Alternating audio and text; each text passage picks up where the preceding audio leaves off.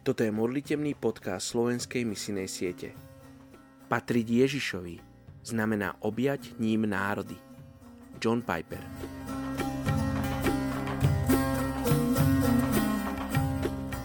Je 4. septembra, Marek 10, verš 45.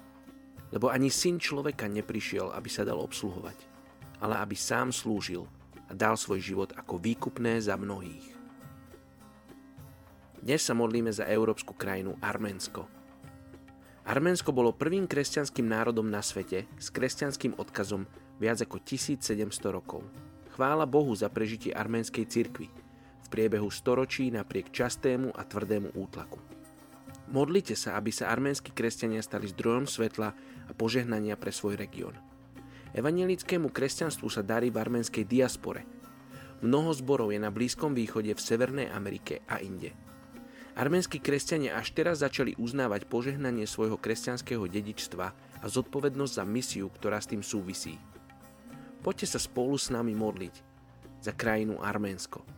Oče, modlíme sa a žehnáme Arménsku.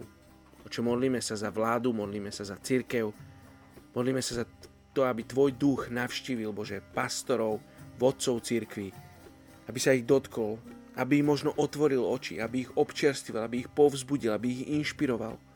Oče, modlíme sa za, za kresťanov, ktorí sú tam, ktorí sú mimo Arménska aj v Arménsku.